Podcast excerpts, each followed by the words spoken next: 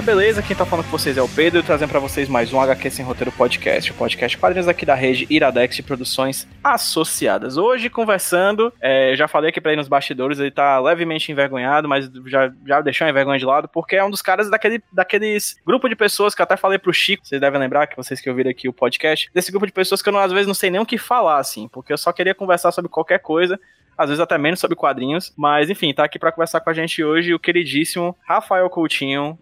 Bem-vindo ao HQ Solteiro, meu querido. Por favor, Rafael, se apresenta para quem tá ouvindo a gente, quem ocasionalmente cometa o pecado de não conhecer você. Olá, pessoal. Valeu, Brandão, por ter me recebido na tua casinha. Eu sou Rafael Coutinho, sou quadrinista, artista gráfico, artista visual, roteirista e pintor e mais o que eu consegui fazer nessa vida. Uh, tenho 20 anos de carreira, Comecei uh, com histórias curtas, uh, fazendo trabalhos. Me formei em artes plásticas na Unesp, na época chamava artes plásticas, hoje é visuais. Transitei por alguns mundos nesse, nesses 20 anos e fui coletando o máximo de informação que eu podia e construí o que eu acho que é uma, uma carreira plural, assim, de, de várias frentes. Uh, gosto muito, me interesso das coisas que eu não sei, não entendo e testar coisa nova, material, linguagem, meio, enfim, sou assanhado. Cara, sempre que eu chamo algum artista pra cá, pra gente conversar sobre algum trabalho que ele vem lançando, etc. Eu sempre começo com a pergunta clássica, cara. Volta no tempo, Rafael, e me diz, cara, como é que tudo começou? Como é que você começou a mexer com esse negócio de desenho? E aí você pode ir pra infância, pra adolescência,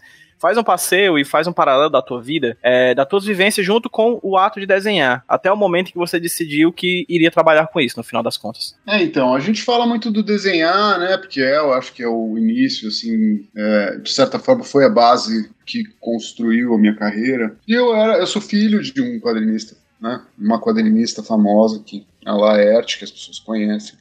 Então, na minha casa tinha muito. Eu sou, acho que, uma exceção à regra dos quadrinistas. Normalmente saem de, de casas onde, sei lá, ou tem pouco estímulo, ou não tem ninguém das artes.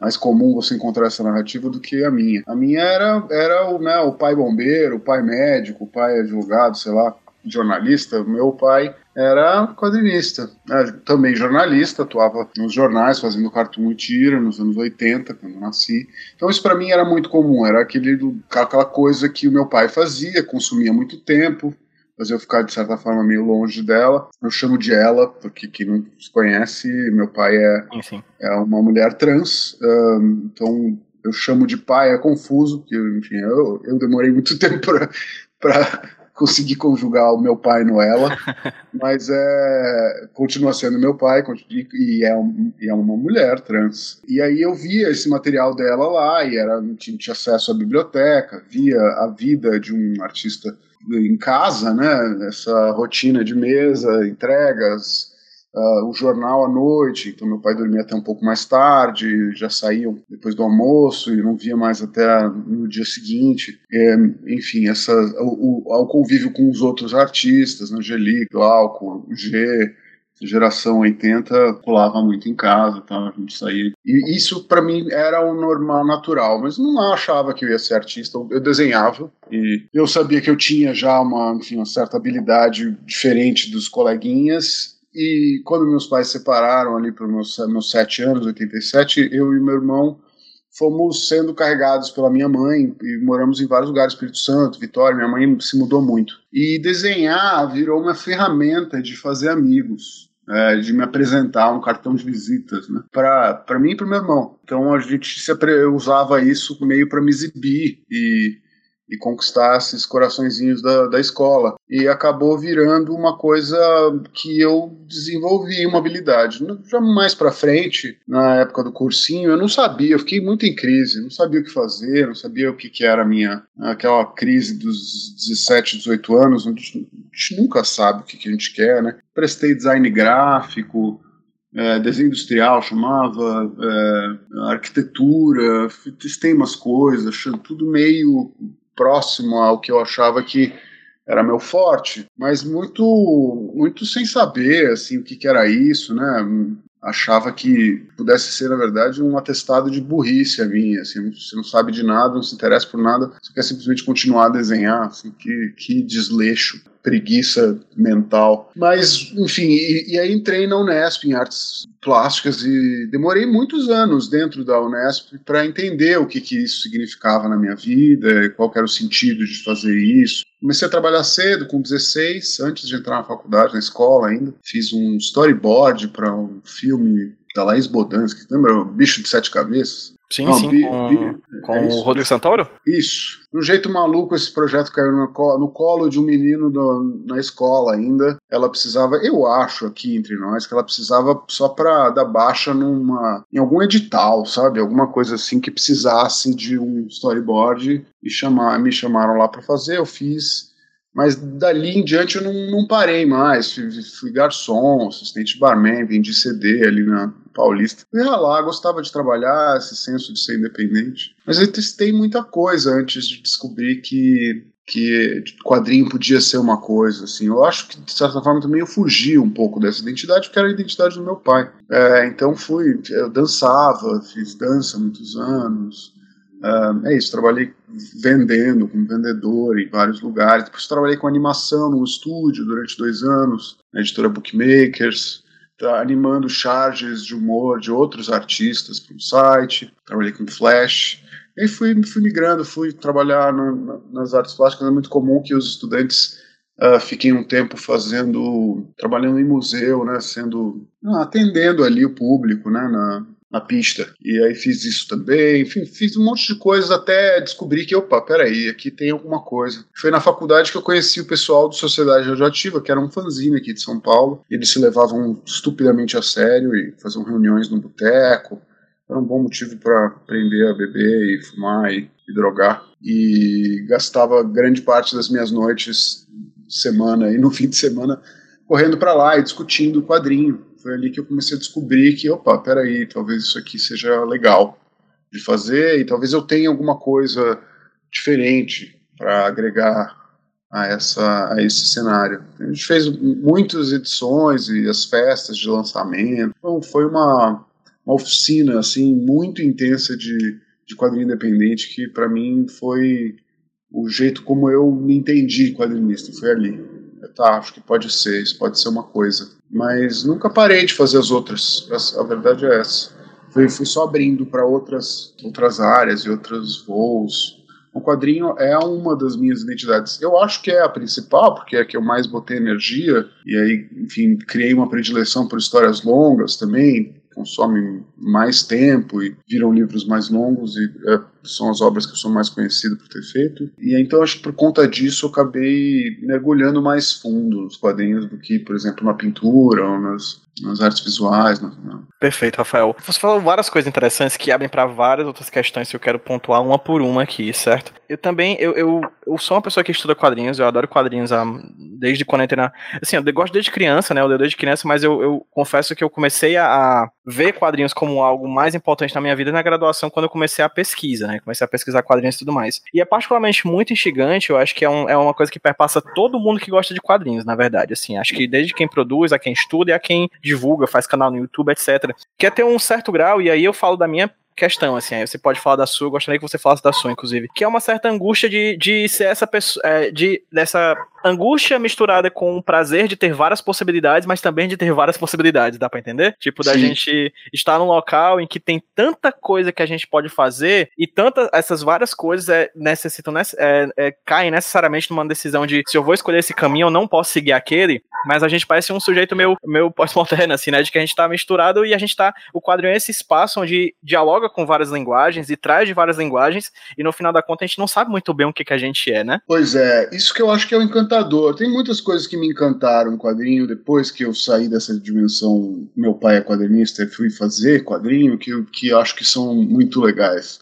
A primeira que a gente estava falando é isso, assim, é um lugar de muita relação e pouco retorno financeiro. Então, geralmente, o quadrinista moderno, contemporâneo, talvez acho que o quadrinista de todos os tempos, salvo ali época de ouro, essas coisas, nos contextos muito específicos, é um troço que, que não é monetariamente muito instigante. Então, o que eu acho que historicamente aconteceu foi a criação de um, de um contexto de pessoas muito acessíveis, muito é, precisando umas das outras, né? Uma, me parece uma coisa meio uma grande família disfuncional e as, os dramas do quadrinista ou do, do, profissional que trabalha também né, de forma estendida no universo dos quadrinhos, é, são dramas de gente comum, assim, gente precisando levantar uma graninha, ajudar um ao outro, e tem esse tesão, né? O que nos une é esse, essa pa paixão meio compulsiva pela parada, não conseguir parar, e essa identificação que nos acaba nos unindo, assim, cara, eu entendo isso aqui não é uma coisa segura, não vai ser bom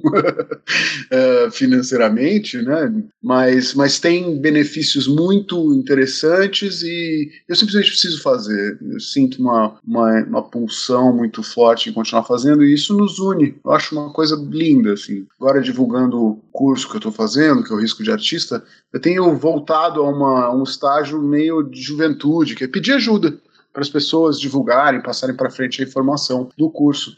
E está sendo tão bonito, cara, de ver as pessoas disponíveis, abertas. Claro, cara, sem problema, vamos nessa. É muito, é muito revigorante, dá, dá um tesão assim na vida mesmo de estar tá tá nesse meio. O segundo é que, de fato, é uma linguagem que engloba muitas outras. Né? E é muito comum que o quadrinista, em algum momento, a gente estava conversando ontem, eu e a Elo D'Angelo, numa live, que em algum momento, o que, que são as nossas influências? Cara, às vezes é um, é um designer de móveis sabe? Porque você está desenhando móveis e aí você precisa fazer uma família uh, classe média alta, hipster, uh, com gosto, uma predileção assim assado, e aí você vai tentar construir os móveis dessa casa. Às vezes é arquitetura, você está fazendo uma, uma, né, um cenário pós-apocalíptico inspirado no, na arquitetura brutalista do, dos anos 60, então 50. Então, bora pesquisar, e aí você acha outros arquitetos, e aquilo vira uma obsessão durante um tempo. Moda, aí você começa a entrar em moda loucamente, pesquisar e ler. Então, isso me encanta muito em quadrinhos. Você é, né, se fosse um filme, você é o diretor, o fotógrafo, o, o, os atores, você a figurinista, enfim, o câmera, né, faz é, são muitos conhecimentos num papel ali, né, na sua frente. Isso, isso é muito encantador. Perfeito. Inclusive, você já falou aí do seu curso, né? O Risco de Artista, que foi o que, de certa forma, fez com que a gente estivesse aqui hoje conversando sobre isso. E o, a primeira coisa que veio na minha cabeça, Coutinho, quando você falou isso, foi a questão do quadrinho e a da educação, assim. Não exatamente você ensinar as pessoas a desenhar, mas uma coisa muito mais forte, assim, que eu acho que, que tem muito a ver com um certo grau de preconceito social da coisa que você mesmo falou né? Você entrou na faculdade, você chegou lá nesse ambiente, você disse que pensava que de certa maneira você continuar quadrinista, continuar com essa coisa de desenho é de certa forma preguiçoso, sendo que não é, né? A gente tem essa visão do desenho como algo preguiçoso, né? Ler quadrinhos quem é analfabeto, né? Essas coisas bobas, né, banais que, que vem desde há muito tempo atrás, de quando a galera valorizava muito a palavra e pouco o desenho, né, como se o desenho fosse uma, uma subcategoria da compreensão humana, sendo que é super importante no final das contas, né, as imagens, etc. Eu queria conversar contigo sobre o, risco de artista, e a gente vai falar basicamente sobre isso, sobre a importância do desenho no final das contas, não somente profissionalmente falando, mas também como pessoa, né? Como é que é importante o desenhar pra gente. Mas eu queria voltar um pouquinho no tempo e falar sobre um aspecto da tua vida. Quando eu conversei com o Chico, é, eu perguntei para ele sobre o Zine, o fanzine, esse espaço importante da carreira dele, que ele disse que basicamente tudo do hoje se deve ao Zine, assim, o que ele faz hoje se deve a essa experimentação. É, e você falou que você teve contato também com esse tipo de publicação, né? Como é que foi para você o contato com o fanzine, cara. Pois é, para quem não é dos anos 80, foi uma mídia muito importante, assim, durante muitas décadas, uh, como porta de entrada introdutória para o mundo dos quadrinhos, né? onde a gente encontrava molecada, um tipo de produção que cabia no bolso, né, de, de jovens que não tem grana, e aí tem também um posicionamento político, ideológico do fanzine que durante muito tempo uh, orientou essa produção, era uma coisa de contracultura, de poder falar o que você não podia falar em outras mídias, tal. Produções coletivas, com grupos, né? Então para mim foi muito importante, cara. Eu fiz muito tempo, montei uma editora depois, publiquei muita coisa, aí já num formato um pouco mais uh, um híbrido, né, do fanzine, que eram coisinhas um pouquinho mais uh, caras, mais ambiciosas, mas produzidas de forma independente, tiragem baixa, tal e fiz muita, muita, muita coisa. E foi um lugar de experimentação muito forte. E mas linkando com a coisa da educação que você falou, esse início de carreira de quadrinista, de fazer fanzines e tudo mais, é um lugar de educação gráfico, visual muito intenso. Né? Você aprende a ir na gráfica, a lidar com arquivos, a diagramar, montar, isso, a, a fazer um, uma uma informação passar, testar no, o público, achar a sua voz, a sua voz narrativa, é, que é um negócio também super difícil. Geralmente o desenhista fica focado no desenho e, e, o fanzine é esse lugar de prática de contação de história, né? Como é que eu faço uma história? Eu vejo muito, eu dou muita aula já há muitos anos. E eu vejo a dificuldade que é para jovens artistas aprenderem a contar história. É como se você sentasse numa uma roda em volta da fogueira e fosse sua vez de contar. É, e aí você vai ter um jeito de contar aquela história e de entreter aquelas pessoas, de, de chegar até o fim dela, de achar os, né, os, as viradas de, de, de sequência ali, de, de ato, né, primeiro ato, segundo ato, terceiro ato, fechar a história, entender uh, as estruturas narrativas gregas que, que nos acompanham até hoje. Para mim, o fanzine foi isso, foi um lugar de mergulhar nesse universo e tentar encontrar minha voz, descobrir se eu era um contador de histórias, né? Se eu era um desenhista só, ou se eu não era nada, enfim. É, fazer o papel do editor, de achar um, um elan, um link que junta todos aqueles conteúdos, é, divulgar, é, é, fazer estratégias de marketing embrionárias, né? A gente fazia, por exemplo, muito lançamento de fanzine em shows de banda punk aqui em São Paulo e, e era muito muito bonito ver essa simbiose entre música e quadrinhos acontecer, assim, muito natural. Foi, foi uma grande uma grande escola para mim, assim, além da, da universidade. Mas educação, cara, foi um negócio que eu comecei lá atrás também, com 20 anos, e, e nunca parei. E, fui, e, ano após ano fui descobrindo, na verdade. No começo era muito um frila que eu fazia para levantar uma grana, né, fazer os cursos do SESC, tentar inventar algum curso aí de narrativa para molecada e tal e pouco a pouco eu comecei a entender a dimensão profunda de, da educação de arte, né, que não é só a, de quadrinhos. Eu dei muita aula de quadrinhos durante muitos anos e lentamente fui entendendo que isso era muito mais do que o quadrinho, né, e que a minha formação e meu, os meus movimentos na vida eram eram mais uh, expansivos do que só o desenhar ou aprender a desenhar, os rudimentos da, né, das ferramentas principais da do, da narrativa, dos quadrinhos, mas esse lugar de atuação do artista que se permite é, testar cerâmica, fazer gravura, trabalhar em curadoria,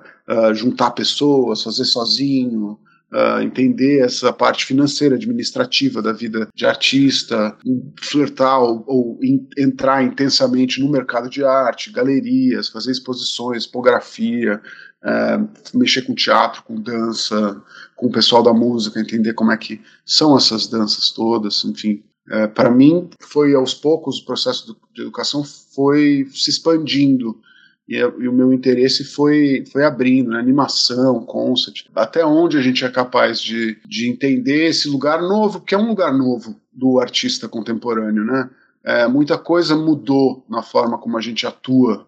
Eu sinto que as universidades, por exemplo, são uh, muito ligadas a processos um pouco antigos de atuação do artista uh, no mundo, né, muito ligados a espaços expositivos, a galerias, a, a né, criar um nome dentro dessa esfera, muitas vezes, assim como todas as outras do, áreas de atuação do, nas artes, muito classista, muito racista, muito misógina, né, muita gente tem muita dificuldade em entrar, em se encontrar, encontrar sua identidade, mais do que tudo se permitir fazer, testar, errar nesse, nessas áreas. Né? Então eu passei a estudar mesmo pedagogia e, e tentar descobrir uma forma de, de conectar a história da arte, né, os movimentos que aconteceram no Brasil é, e como é que como é que o modernismo ou sei lá arte, o início da arte contemporânea no mundo tem a ver com o momento do quadrinho, por exemplo, né, que a gente está passando. É, como é que um artista que está buscando seu lugar online hoje em dia, fazendo sua lojinha e tentando achar uma, um horário de produção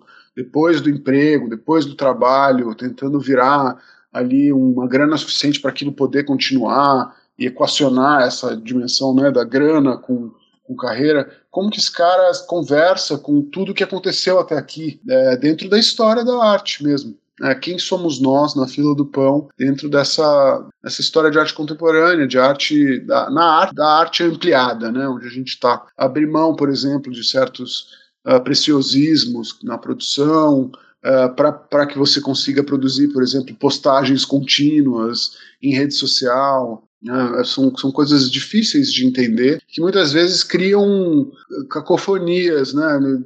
entendimentos esquisitos a respeito do que pode o que não pode, né? A pessoa fica muito insegura, ela se sente muito incapaz de produzir algo que ela considera de qualidade. A gente ainda tem uma, uma, uma ligação muito forte com o belo, né? A gente hoje em dia celebra isso muito intensamente em rede social. Um belo antigo, lá da Grécia, que já talvez não tenha mais sentido, e o artista não consegue se permitir uh, acessar o desenho feio, o desenho tosco, né, entender de forma sensível a potência dessas coisas que já tem dentro da história da arte mais de, sei lá, 60 anos, 70 anos, né? A gente puxar arte Povera, Naif, uh, o Kit, é, todos esses movimentos que, que são né, arte de rua, que já não são mais celebrações intensas dessas, né, do, da, da figura e fundo perfeitamente harmonizada, a, figu a figuração o desenho figurativo, naturalista, realista, dominar tecnicamente traço, essas coisas é, ficam ainda martelando na cabeça da gente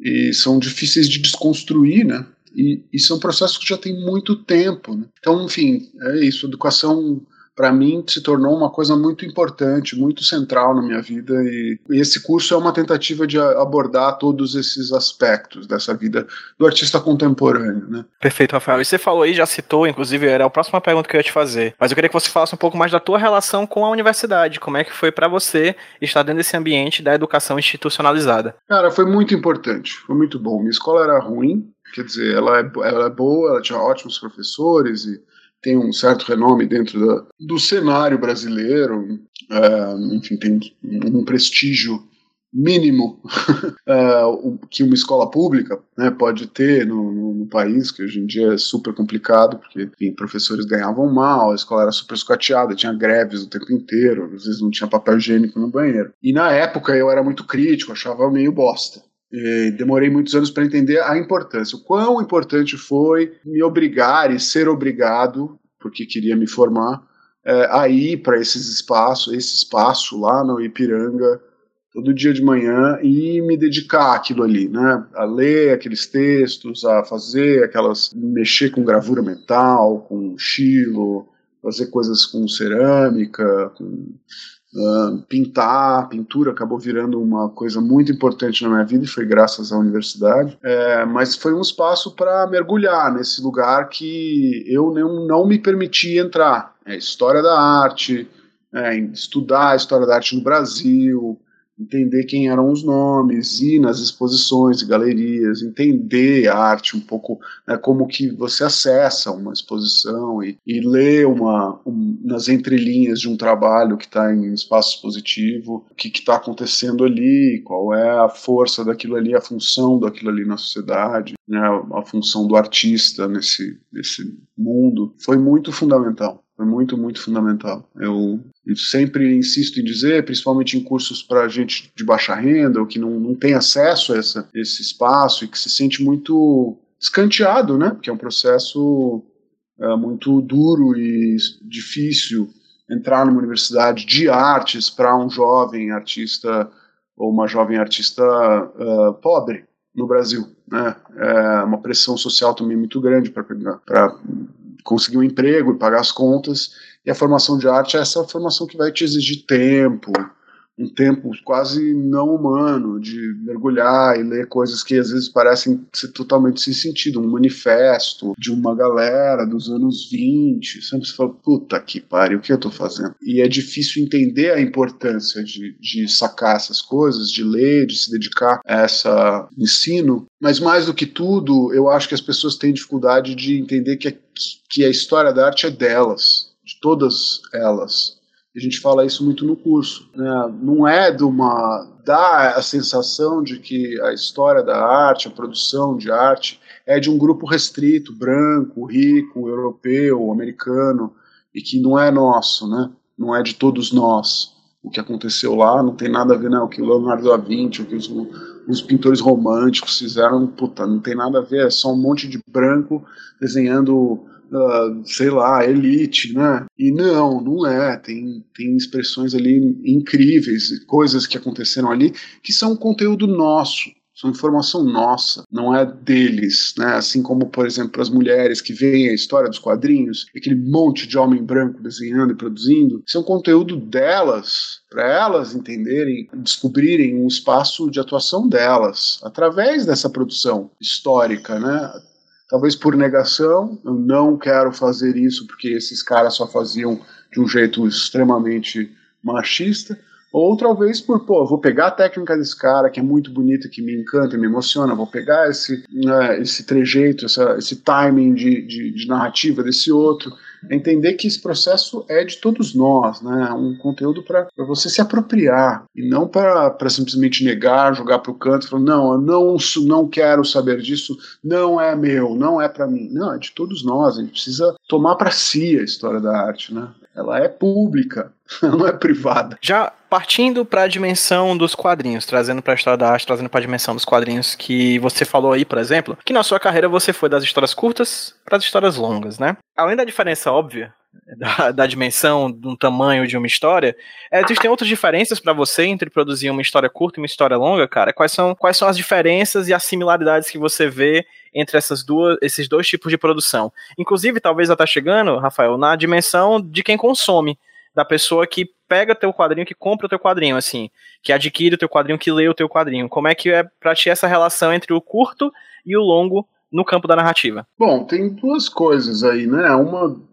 a, a dimensão de quem produz e a dimensão de quem lê. É uma questão de formatação, né? Fruição, né? De, de para quem está lendo, o quanto quanto você consegue mergulhar dentro daquilo e faz sentido o formato daquela história é, para o contexto que ela está sendo apresentada. Então, sei lá, histórias muito longas, de planos muito amplos na internet, é difícil de acessar. É, redes sociais, muito mais difícil. Então, formatos mais curtos, quadros menores, texto um pouco maior, ajuda. Se você está lendo um, uma crítica social diária de algo que está acontecendo, cartoon e charge, tirinha, é, é perfeito. É o formato né, historicamente perfeito para esse tipo de conteúdo chegar rápido te dar um soco na cara, te deixar pensativo, te deixar rindo, é, te deixar desconfortável, te deixar, enfim, emocionado. E, e, então aquele formato de três que se, que se popularizou é perfeito para aquela para aquele conteúdo ali. É, histórias curtas, duas, cinco páginas, são lindas também como, como, um, um, formato para um raciocínio um pouco mais extenso, estendido em cima de uma cena ou de uma, né, de uma sequência, como cinematograficamente a gente chamaria, né, uma sequência de, de, de, de ações ali que estão acontecendo, de cenas. Então são comentários mais pontuais, mas um pouco mais estendidos, com espaço de poesia um pouco mais uh, amplificado. Histórias longas são os filmes longa-metragem, né? Aquela aquele momento de você mergulhar e acessar aquilo ali, é, e se deixar com um romance né, de literário, se deixar se perder nas palavras ali, né, de, como se fosse um livro, né, nas imagens, perder um pouco o fio da meada do roteiro, entender um, uma intenção bem maior, personagens mais desenvolvidos, com né, mais profundos nas suas histórias mergulhos mais profundos. São formatos, cara, diferentes, não tem um melhor que outro, são, são todos maravilhosos e eu sempre faço votos para que todos os quadrinistas façam todos os formatos. Não só formato de história, mas técnica também, né? Testar materiais diferentes, se permitir ser vários artistas, não só um que é uma coisa também muito difícil de, de acessar, eu acho, hoje em dia, porque de uma certa forma somos todos muito pressionados a encontrarmos um estilo, definirmos uma marca, né, relação de marca com o quadrinho muito forte. Assim. Você vira um branded de si mesmo, assim, e o público passa a se, a se, conectar com aquele conteúdo através dessa marca né, que você cria. E sair dessa marca é complicado, se permitir fazer, achar tempo para testar, experimentar e elaborar mais de uma marca ou, ou múltiplas é, expressões de si mesmo é complicado. Mas para quem, quem cria, é, aí vai, vão entrar várias outras peças. É o tempo que você tem de, de produzir aquilo, né, como aquilo se encaixa dentro da sua rotina. Uh, tem que ter, a, eu acho que histórias longas exigem que, você, que o artista uh, pratique curtas muito antes de começar, porque aí você tem que encontrar a tua voz narrativa, teu timing de história, testar um monte de soluções que vão começar a ser exigidas no meio da história, uh, formatos, enquadramentos, uh, entender o ritmo da, da, dos quadros na página, a paginação, a virada de página, ou para quem trabalha na internet, o scroll, o efeito que isso dá, uh, possibilidades que você tem de transitar de um tempo para o outro, essa coisa que a gente fala dos quadrinhos, que é a sugestão de tempo. Né? Você não está com nada em movimento ali. São histórias Uh, estáticas, né, são cenas estáticas, né, né, e aí você precisa sugerir que o tempo passa de um quadro para o outro. Essa sugestão de tempo, quem completa é o leitor, né? É, ele olha um quadro de alguém abrindo uma ceneta e no outro a pessoa está na rua, você entendeu, você, o seu cérebro completa, é um trabalho muito mental de, né, de, de, completar as lacunas que o artista vai propondo e aí esse timing de sucessão de imagens vai criando um, um estilo, uma forma de contar, né? Que é muito característico do autor. Por exemplo, o Salete tem um timing de história muito particular dele, né? Ele faz passagens de tempo é, de uma forma muito única, assim, muito singular, que eu acho muito bonita. O, o, Rafael Sica, por exemplo, faz sugestões também, vai num ritmo e de repente joga uma imagem muito desassociada daquele tempo narrativo e você tem que é, se permitir né, é, entrar nesse mergulho com ele e, e e não tentar ficar controlando né, a coerência da, da, passagem de tempo, porque ele sugere outros tempos né, muito incríveis. É, enfim, cada artista vai encontrando o seu tom, o seu, a sua voz narrativa. E aí, quando você está com um bom arsenal de técnicas e, e possibilidades, você, uh, o mergulho longo vai exigir também que você aprenda roteiro, estude um pouco de roteiro de cinema, uh, as estruturas de começo, meio e fim, já muito estudadas e elaboradas pela literatura cinematográfica, né, por filmes, entender como é que é, como é que monta um clímax de primeiro ato, segundo ato, terceiro ato, como é que são os beats, como é que a história, né, como é que é o arco do herói, como é que ele funciona, as viradas de expectativa, criar essa necessidade para o leitor de, de buscar pelo conflito, a resolução do conflito. Uh, né, os três, eu estava lendo a Phoebe Waller-Bridge falar esses dias, que é um, uma escritora, criadora de, de, audiovisual, assim, diretora muito incrível. Ela estava falando que ela sempre monta personagens com, que estão sempre com três dilemas para resolver em todos os momentos, em todas as cenas, elas, os personagens estão sempre com três coisas, né? É uma coisa pessoal, uma coisa externa e uma terceira. Faz uma, sempre uma preparação para um soco, né? É, é um humor que vai vir com um soco no estômago logo na sequência. Eu acho isso lindo, isso é de estrutura, isso é de, de cinema, né? Então aprender essas coisinhas quando você está fazendo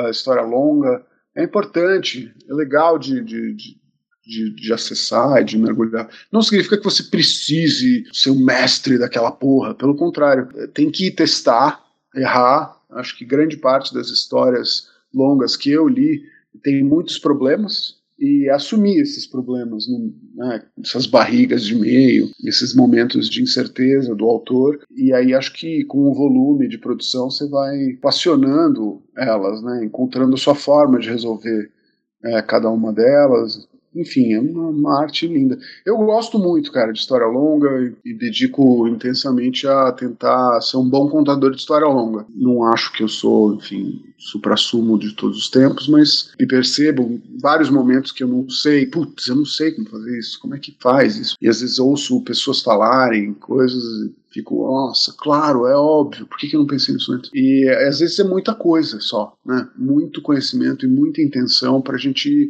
lidar. Então acabei, acho que desenvolveu também um jeito particular meu, que tem a ver com a minha história de vida, com o meu jeito de, de deixar que as coisas corram. Porque nesse processo todo também tem uma, uma coisa linda, que é algo muito seu vai saindo ali. Né, muito pessoal, muito íntimo. É essa a base do risco de artista, no final das contas? Eu acho que é encontrar a sua voz, né, permitir que ela saia e, e assumi-la, assim. Sinceramente, eu acredito muito no artista que bebe de várias mídias, porque eu acho que a gente faz isso quase que osmoticamente no mundo, né? Você fica vendo lá no Instagram, você tá vendo 500 coisas diferentes, você conversa com alguém na rua, fala com a família, aí tem a dimensão pessoal, das emoções, como você está sentindo as coisas. Você vê um, um, documentário de biologia, sei lá. Esses dias eu vi um, de, um cara que fica vivendo com polvo. No, no, no, oceano. E aí, sei lá, é, é, grana, você tem que negociar com o banco. Tudo isso é nosso, não, a nossa, nosso passado, as coisas que a gente viveu, as coisas que a gente se arrepende. É, tudo isso vi é o nosso material, né? Material que você coloca na mesa na hora de criar. E, e, essas coisas precisam ser acessadas com mais leveza, elas precisam sair sem que a gente tenha sinta tanta pressão né, em, em decidir o que elas são. Elas precisam de espaço para dizer para a gente quem a gente é. Porque no, no, processo de criação artístico, é uma, uma das coisas que eu acho mais lindas é que a gente faz sem ter tanto controle do que está acontecendo, e através desse, desse devolutivo, né, desse retorno dos leitores, dos fruidores, a gente descobre quem a gente é, né? É nesse jogo que a gente descobre. Não é ali na mesa fazendo. É quando volta depois e você fala, nossa, eu fiz quatro. Por exemplo, em algum momento eu percebi que as minhas histórias todas entram numa piscina. em algum momento tem uma piscina. E eu só fui perceber depois de três, quatro livros. Por que, que eu estou entrando numa piscina toda hora? eu não sei até agora, mas é uma coisa um, que acontece. É um quê de terapêutico, né? Tem, tem muito da gente, né? E fui lembrar das piscinas da minha vida. Né? que eu entrei, tem aí Jung, que vai fazer mil leituras sobre a água e, e sobre mudança, né, sobre necessidade de mudar, né, é um lugar de fluidez, onde as emoções correm mais soltas, um lugar emocional, a água. É, e sei lá, é, é, engraçado ver através do que a gente faz, sem querer, que você está expressando uma coisa ali, né? Que está saindo de você algo mais forte do que você ali. Isso vem da leitura das pessoas, né? Você percebeu que está fazendo isso, depois você fez aquilo. Ah, eu li essa história sobre isso, né? Não, não era, mas uau, que interessante. Isso eu acho muito encantador. Tem uma amiga minha que ela pesquisa fotografia Coutinho, a Thaís Monteiro, ela, ela pesquisa fotografia do real maravilhoso na América Latina. Certo? Fotógrafos que procuram tirar fotos nessa vibe meio de razão fantástico, né? Dessa lógica de, de uma mistura do místico com o realista e tudo mais. Fez uma palestra uma vez numa aula mostrando fotos desses artistas, desses fotógrafos do, desses fotógrafos e fotógrafas da América Latina, né? E depois fez uma apresentação do trabalho dela, né? Ah, se vocês quiserem me seguir, tá aqui é, nas redes sociais. Aí tinha a capa de um de um disco, né? Que ela tinha feito uma foto de um homem usando. Era uma espécie de minotauro, mas na verdade na cabeça de um boi tinha uma, uma, uma carcaça de um crânio, né? Daquelas que, de, que a gente vê nas imagens meio, meio clássicas de, de sertão, assim. E aí um aluno levantou a mão e disse: Ó, oh, tá tudo aí, né? E ela, o quê? o que você acabou de mostrar. Você pesquisou e você fez. Aí ela não se deu conta, ela só se deu conta quando alguém levantou o dedo e apontou que na obra dela também ela faz o que ela sempre procurou nos outros, né? É muito interessante como, como no quadrinho, na arte como um todo, ela se fecha em quem recebe, na verdade nem se fecha, né? Na verdade abre novos caminhos, né? Pois é, cara, é muito emocionante assim, perceber quem a gente é através do que a gente faz, assim. Eu acho que é uma coisa que só a arte tem mesmo. Claro, várias profissões vão te mostrar uma série de coisas sobre você mesmo, como você se organiza, pensa, seu raciocínio, as habilidades de organização. Uhum. Mas no, a arte tem esse lugar do subjetivo, né? poético, muito profundo, assim. Está mergulhando e acessando isso toda hora. Eu digo sempre que eu acho realmente, porque vi isso inúmeras vezes acontecer na minha frente, com colegas e amigos, tal, que eu acho que é uma das profissões mais perigosas, uh, porque ela acessa um lugar muito profundo e faz a gente cutucar e mexer em espaços muito delicados, que são estruturais, né? família, traumas, uh, potências A gente se modifica, modifica o mundo, modifica as pessoas ao redor, emociona, contagia, junta as pessoas em torno de, de ideias. E é um, é um lugar complicado de acessar. Isso para todos, todos os artistas de todas as classes sociais. É um lugar difícil complicado e muito emocional. Né? Eu acho que a gente é, nós somos os bufões do rei. Né? Você tá, ao mesmo tempo que você está entretendo o rei, está tirando sarro dele, com o risco de ter sua cabeça degolada e fazendo o público rir, sem que o rei perceba que estão rindo dele. Né? E é um, é um lugar de limite, assim, testar limites, de buscar por conflito, por incômodo e fazer disso uma vida assim é, é um passo muito muito bonito e, e, e delicado. Acho muito encantador. Pra gente já se encaminhando no final, Rafael, a gente pode voltar no tempo um pouquinho e pensar em três das tuas obras marcaram bastante assim nos últimos tempos. E, na verdade, todas elas, né? Você lançou algumas coletâneas e etc. Mas acho que talvez Cachalote, Beijo Adolescente e Mensur sejam três obras tuas que sejam muito marcantes. Eu acho que a, a primeira obra que eu li tua foi o Cachalote. Foi uma coisa muito estranha, assim, de ter lido, porque era um calhamaço de quadrinho nacional, numa época se, que, que se você procurasse calhamaços de quadrinhos quadrinhos, seria muito difícil encontrar obras do gênero feitas por brasileiros, né? E recentemente o Mensur, que aí, cara, eu falo sem medo, sem nenhum medo de ser feliz, Rafael. Mensur para mim é um dos melhores quadrinhos brasileiros assim que eu já li na minha vida, assim. Assim, é um top 3 assim de quadrinhos brasileiros na minha vida. Ah, é, facilmente, assim, sei lá, eu colocaria também a Garota Siririca, da Love Love Six, que é um quadrinho muito impotente, assim, né? E, e o Mensu é uma coisa absurda para mim, cara. É um negócio que eu leio, assim, eu tenho que reler um dia em breve, porque mexeu muito comigo. É um negócio muito impactante, assim. É, mas fala um pouquinho sobre a história por trás dessas obras, cara, do, cacha, do Cachalote, do Beijo Adolescente e do Mensu, e talvez tentar explicar, ou pelo menos mostrar, ou talvez fazer um exercício de análise, né? Como a gente tá fazendo aqui, sempre falando da questão terapêutica, de como essas obras se moldaram junto contigo como você moldou essas obras e como essas obras te moldaram. Rapaz, aí a gente vai ter que ter um podcast de mais algumas horas, assim. Por mim, eu não tenho pressa. Cara, eu vou tentar resumir, tá? Porque é realmente muita coisa. Eles foram momentos diferentes da minha vida. O Cachalote foram dois anos e meio com o Daniel Galera. Foi meu primeira, primeiro livro mais longo e foi onde eu aprendi, descobri que eu era um contador de história longa. Aprendi muito também com o Daniel Galera, que já tinha uma experiência como escritor muito volumosa quando eu conheci. É um jovem escritor muito prolífico produzia demais e tinha já um, um método, uma metodologia de, muito profissional e já tinha uma voz já muito potente, né, como escritor. E eu aprendi muito com ele nesse sentido, né, fazia todo sentido e foi o jeito que me permitiu, né, criar a história junto com ele, coisa que sou eternamente grato, porque aprendi muita coisa com, com o jeito dele criar a história e amarrar as coisas, e a segurança que ele tinha em determinados movimentos uh, que eu ainda era muito inseguro em, em fazer, no que a história podia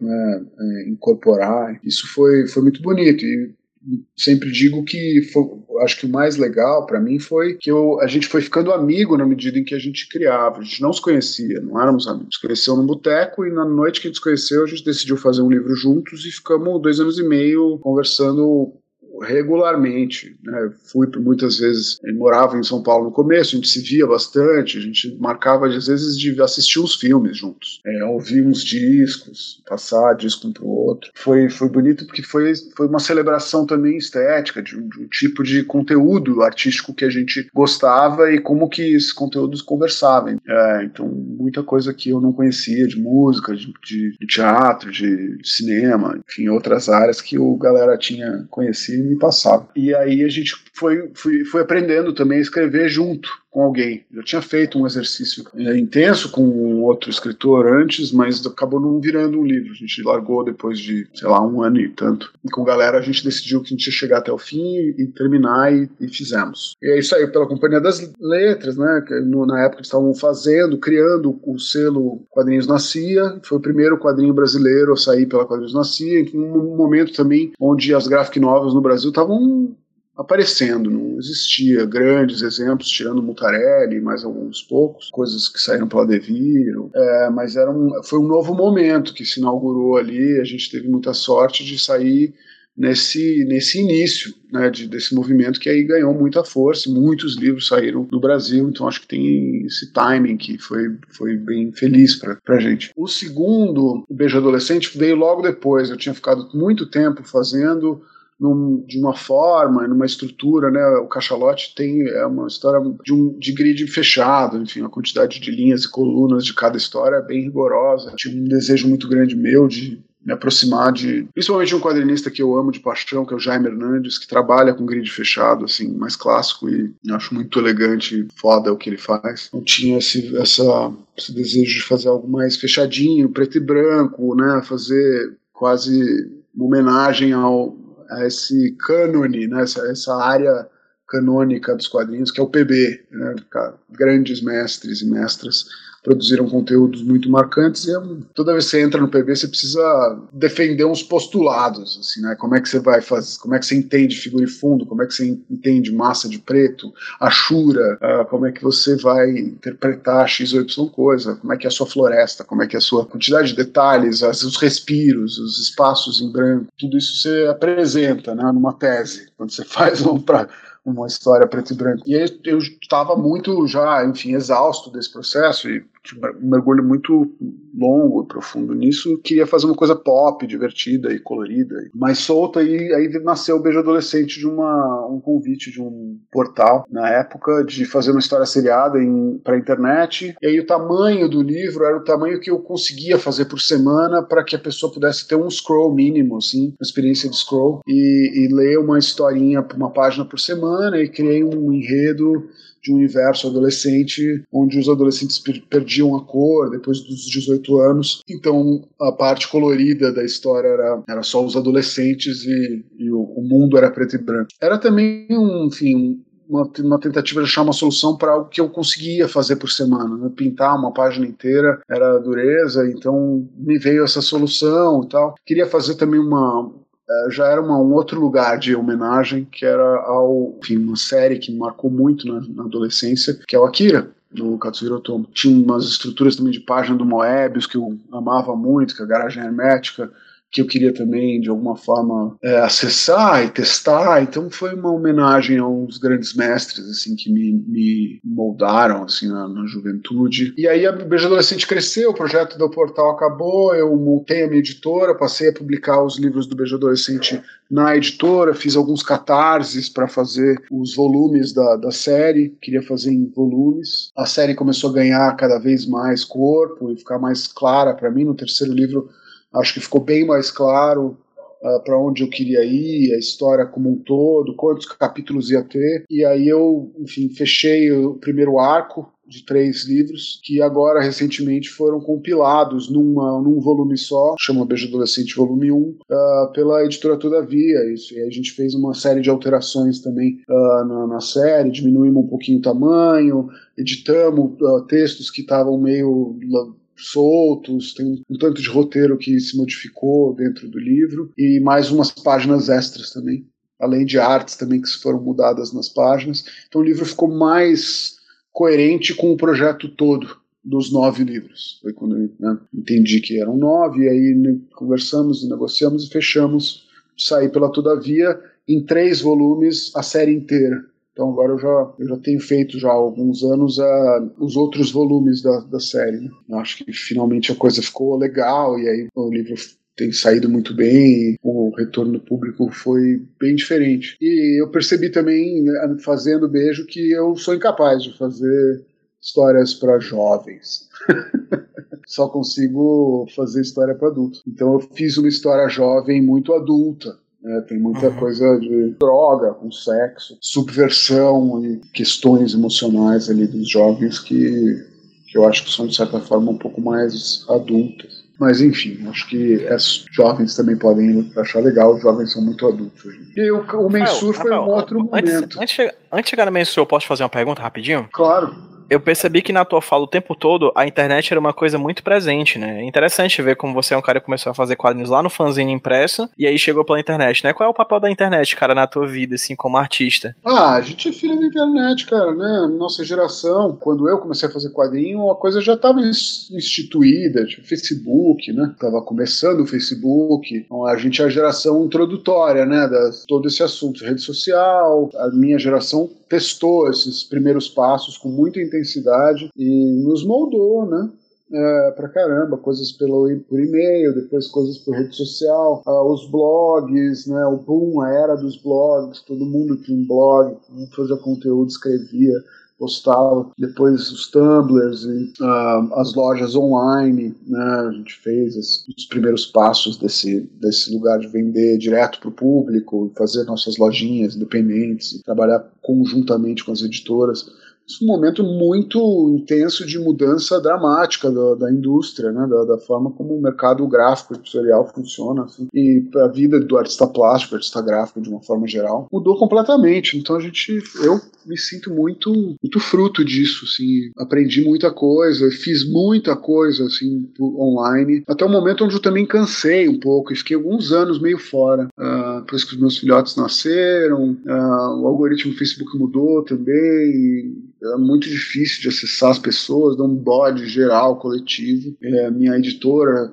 estava indo mal depois de né, tantos anos, eu falei, ah, vou fechar tudo, dar um tempo, fazer outras coisas. Mas recentemente voltei é, e vi que ah, muita coisa tinha mudado, né? Comecei a perceber que os meus seguidores não sabiam o que eu tinha feito é, e fazia muito tempo que eu não, não os informava sobre o que eu vinha fazendo. E, e aí abrir mão dessa identidade que eu estava me apegando demais, que é do sujeito recluso, que não gosta disso, que não faz aquilo, que não se permite aquilo outro, que acha tudo uma bobagem. E não, para com isso, olha direito esse, essa nova estrutura que está aqui, aprende, né, e, e tenta enxergar a potência que isso tem.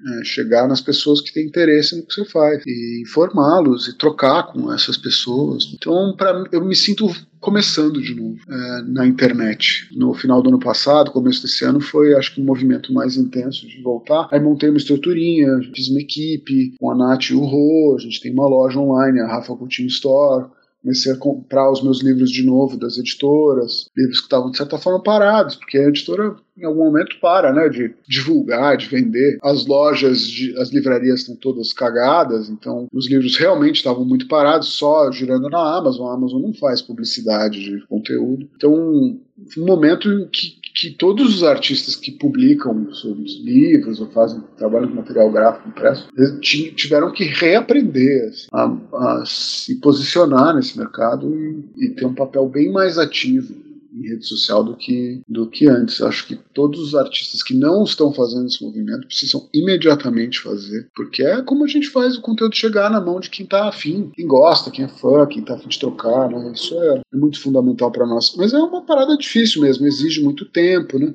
consome. Às vezes conflita com o processo criativo, com a imersão silenciosa ali dos processos. É um videogamezinho super viciante, né, rede social, extremamente documentado como criado para ser viciante, viciante de um jeito muito nocivo. Então tem que tomar cuidado também, coisa difícil de equacionar. Mas eu tô empolgado, cara. Tô numa fase empolgada com a internet, com rede social, de poder ouvir as pessoas, trocar, pensar em conteúdos legais, divulgar os livros que eu fiz pela como se fosse, como se fosse a primeira vez. É, é bem gostoso de, de ver os livros saírem de repente, sabe? Nossa, estão vendendo um montão, as pessoas estão procurando. Esse livro já tem cinco anos, sabe?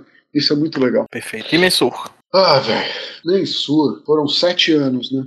É, então foi uma, uma vida paralela a todo o resto que eu fiz e vivi, que teve muitas etapas. Eu tive dois filhotes no meio do livro, então minha vida mudou completamente de cabeça para baixo, do avesso, e eu acho que eu, como ser humano adulto, mudei intensamente, me descobri, me fui me aprender, aprender a me enxergar pai, entender a paternidade e tal. Então, o livro foi mudando muito em função do que eu vivia e sentia. No entanto, eu tinha feito um, uma vendi os direitos do livro para uma, uma produtora de audiovisual, uh, fiz um contrato com uma editora, então eu senti uma obrigação muito grande de concluí-lo. E... Cara, o livro foi vendido para audiovisual antes da, da, do término? Sim, no começo O ah, Cachalote foi, foi quando eu conheci a, a, RT Features, que foi uma empresa muito importante para mim. É, o Rodrigo Teixeira, que é o dono da era fã de quadrinhos, queria fazer coisas entre quadrinistas e, escritores, e a gente vendeu os direitos do cachalote para ele logo no começo. E o Rodrigo gostou bastante do resultado e comprou o Mensur uh, no, no storyline. Durante todo o processo, o livro já estava vendido. E a gente ficou muito próximo, enfim, foi muito, um período muito importante para mim de conhecer esse sujeito, entender essa dimensão do conteúdo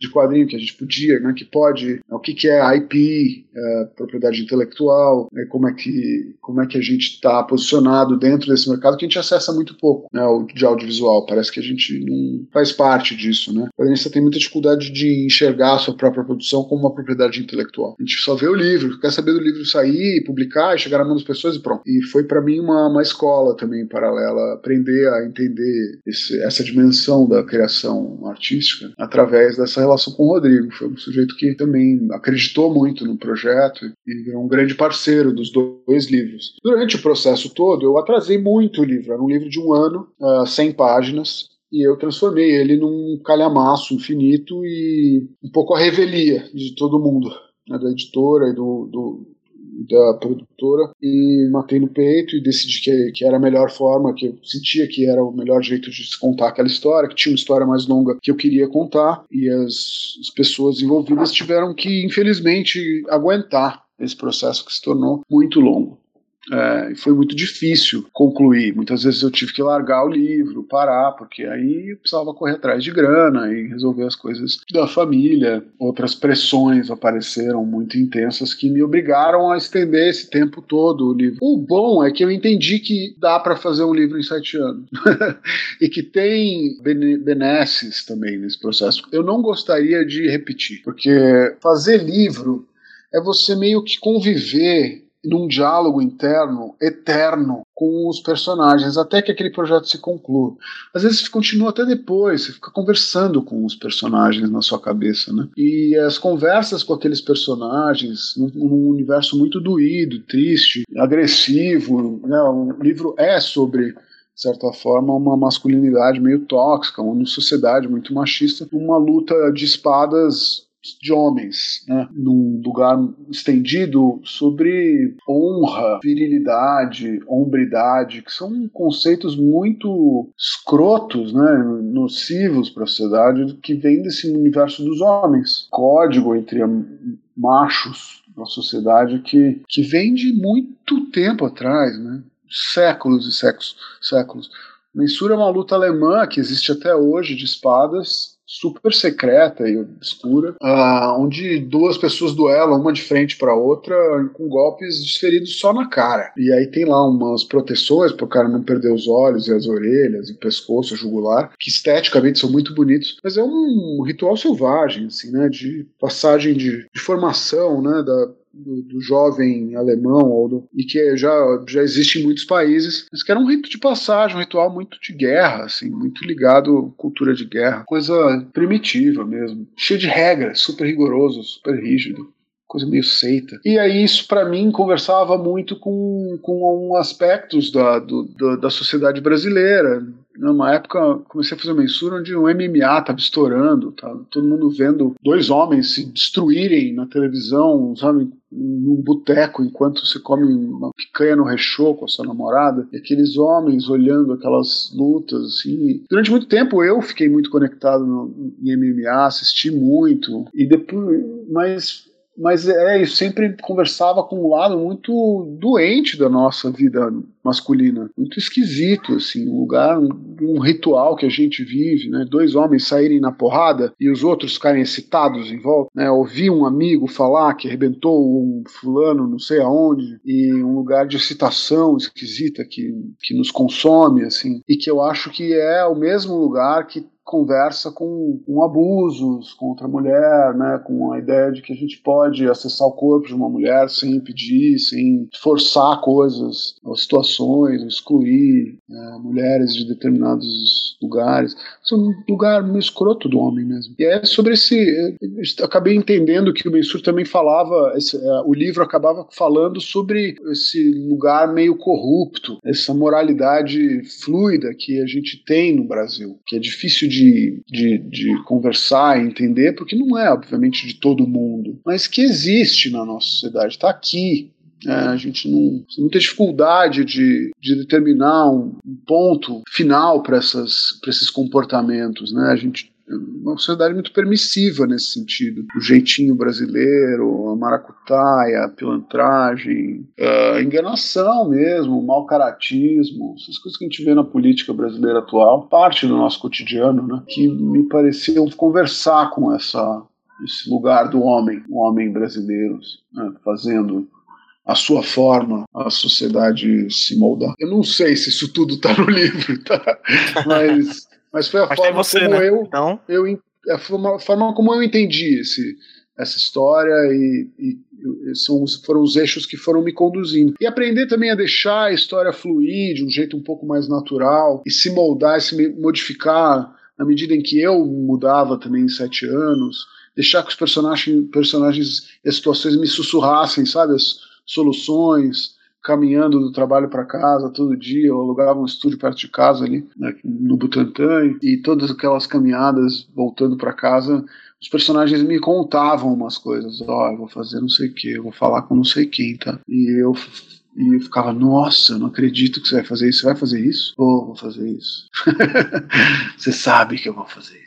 Para você, cara, qual a importância de ser artista no Brasil de 2021? Ah, bicho, eu não sei. Eu gosto de pensar também que a arte não é o centro do mundo. E todas as outras profissões e áreas de atuação numa sociedade que age de forma coletiva são igualmente fundamentais para a saúde da parada. Assim, né? Precisa sair dessa um movimento complexo de muita gente atuando junto. Né? Acho que a arte, em tempos de guerra, como que a gente está vivendo, não guerra só contra a pandemia, mas principalmente contra o Estado, é um Estado autoritário e, e ditatorial, né, que a gente está vivendo agora, a arte acaba muito intensamente virando para a sua cara para sociologia, para antropologia, para os movimentos sociais, para as militâncias, uma atuação social é, né, muito forte. E aí a gente começa a esperar um pouco que isso aconteça. O que eu acho que é complicado, Quer dizer, é, é, acontece e é lindo e acontecem movimentos muito bonitos e conteúdos muito potentes que ajudam a modificar aspectos da sociedade urgentes, né, ou identificar ou uh, deixar claro evidenciar para a sociedade uh, né, um, um, lugar de, de, de, denúncia ou de luta contra uh, abusos e contra violências perpetradas pelo Estado, pela polícia, pela, é, mas, e aí a gente entra, né, o ativismo, por exemplo, fica muito em evidência, ou os próprios quadrinhos militantes ficam muito fortes, e esse conteúdo fica muito engajante, e é bonito de ver. No entanto, não é o lugar da arte. Isso eu acho importante de dizer. Nós não somos quadrinho, é, né, arte e política. Fazer arte é, um, é uma ação política sempre. Sempre. Eu sou defensor dessa tese, de que está sempre se posicionando. Não se posicionar é um posicionamento político, tentar tirar a política do quadrinho ou das artes é um movimento político. É, entender isso é importante. Política é qualquer tipo de troca social, é esse acordo, né, essa negociação entre as pessoas. Mas eu acho importante sempre lembrar que as artes não são política, não são a sociologia, a antropologia, não são, né, são áreas do conhecimento humano, filosofia, que a gente tangencia, que a gente se aproxima, que a arte vai para esse lugar. Mas eu acho bonito ver que né, nesses momentos a gente vira terapia, conforto, a gente ajuda a tratar né, as dores desse, desse período. É bonito de ver acontecer. A arte se associar a esses movimentos. E não é pouca coisa, né? A arte, né, os quadrinhos associados ao movimento feminista transformaram a história dos quadrinhos no Brasil. E isso é muito lindo de ver. Né? Entidade de mulheres que eram escanteadas desse, desse universo e que ganharam sua voz e criaram um movimento que, com certeza, é o mais forte que aconteceu na história do quadrinho nacional. Assim milhares de mulheres produzindo conteúdo incrível, se permitindo produzir. E agora também esse outro movimento, esse momento novo também do quadrinho ou das artes de uma forma geral, ligadas a movimentos antirracistas. Esse fluxo lindo de produções feitas por, por pretos e pretas, né? mulheres e homens, entrando e, e, e, achando sua voz, produzindo coisas que a gente nunca ouviu, né? narrativas, histórias, conteúdos, desenhos, uh, expressões gráficas, musicais que a gente nunca ouviu, né? Que eu acho isso, acho isso muito poderoso. Tem coisas lindas que estão acontecendo aí que me agradam muito. E Rafael, é. você já falou do curso Risco de Artista, mas vamos voltar a ele assim. O que é que as pessoas precisam saber? Como é que as pessoas conseguem participar desse curso? Enfim, agora é a hora do jabá. Fala aí o quanto você quiser sobre risco de artista. E aproveita já para falar também onde as pessoas conseguem te encontrar, Rafael Coutinho, nas redes sociais. Bom, se você conseguiu acompanhar a gente por uma hora e meia e vai ouvir esse momento, eu quero ah, agradecer. Ah, eu, com certeza. nada, a pessoa que está ouvindo aqui. É, o risco de artista, enfim, é o meu primeiro curso independente, é um curso, é isso, né, acho que já falei bastante sobre. É uma tentativa de. Uma tentativa, um plano, a primeira vez que eu falo e monto um, um curso sobre essa vida expandida, fora das páginas, fora do desenho, de artista que foi uh, que, uh, a, o meu espaço de educação também esses anos todos.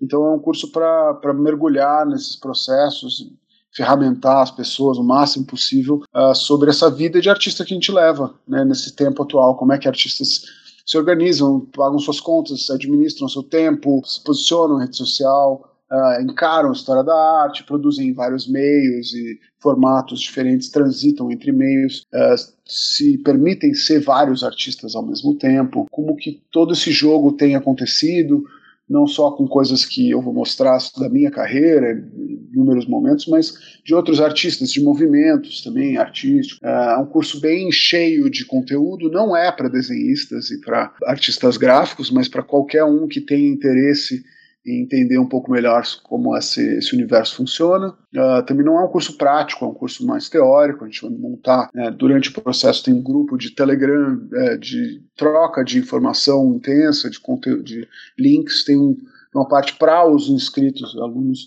trocarem também entre si, que é super bonita e funciona também. Fiz uma edição gratuita um tempo atrás, muito, muito, muito legal. Então é um curso, é isso, quatro encontros, a partir do dia 3 de junho, da, às 7 da noite, três horas por dia e muito conteúdo uh, extra para quem quiser se deliciar na paralela e, e, aprender o máximo possível sobre esse universo. o site do curso é www.riscodeartista.com.br. Todas as informações do curso estão lá, só dá uma, uma lida. Quem quiser tirar dúvidas pode me mandar DM para o meu arroba, arroba Rafa Coutinho 80. E tem a nossa loja também, que eu toco com a Nath, com o Rô, que está super bonitinha onde eu tenho uh, vendido os meus livros e colocado coisas autografadas e prints e coisinhas legais, que é o a Rafa Coutinho Store. Também lá no Insta, arroba Rafa Coutinho Store, você consegue ver tudo, as promoções legais. Perfeito. Para quem ouve o HQ Roteiro já sabe, todos os links que foram citados aqui vão estar linkados no post desse podcast lá no hqsemroteiro.iradex.net e também no seu agregador de podcast que você acabou de baixar esse programa, terminando, tá terminando de ouvir agora, vai lá nos links interessantes que você vai encontrar, tanto os links pro site do, do curso quanto as redes sociais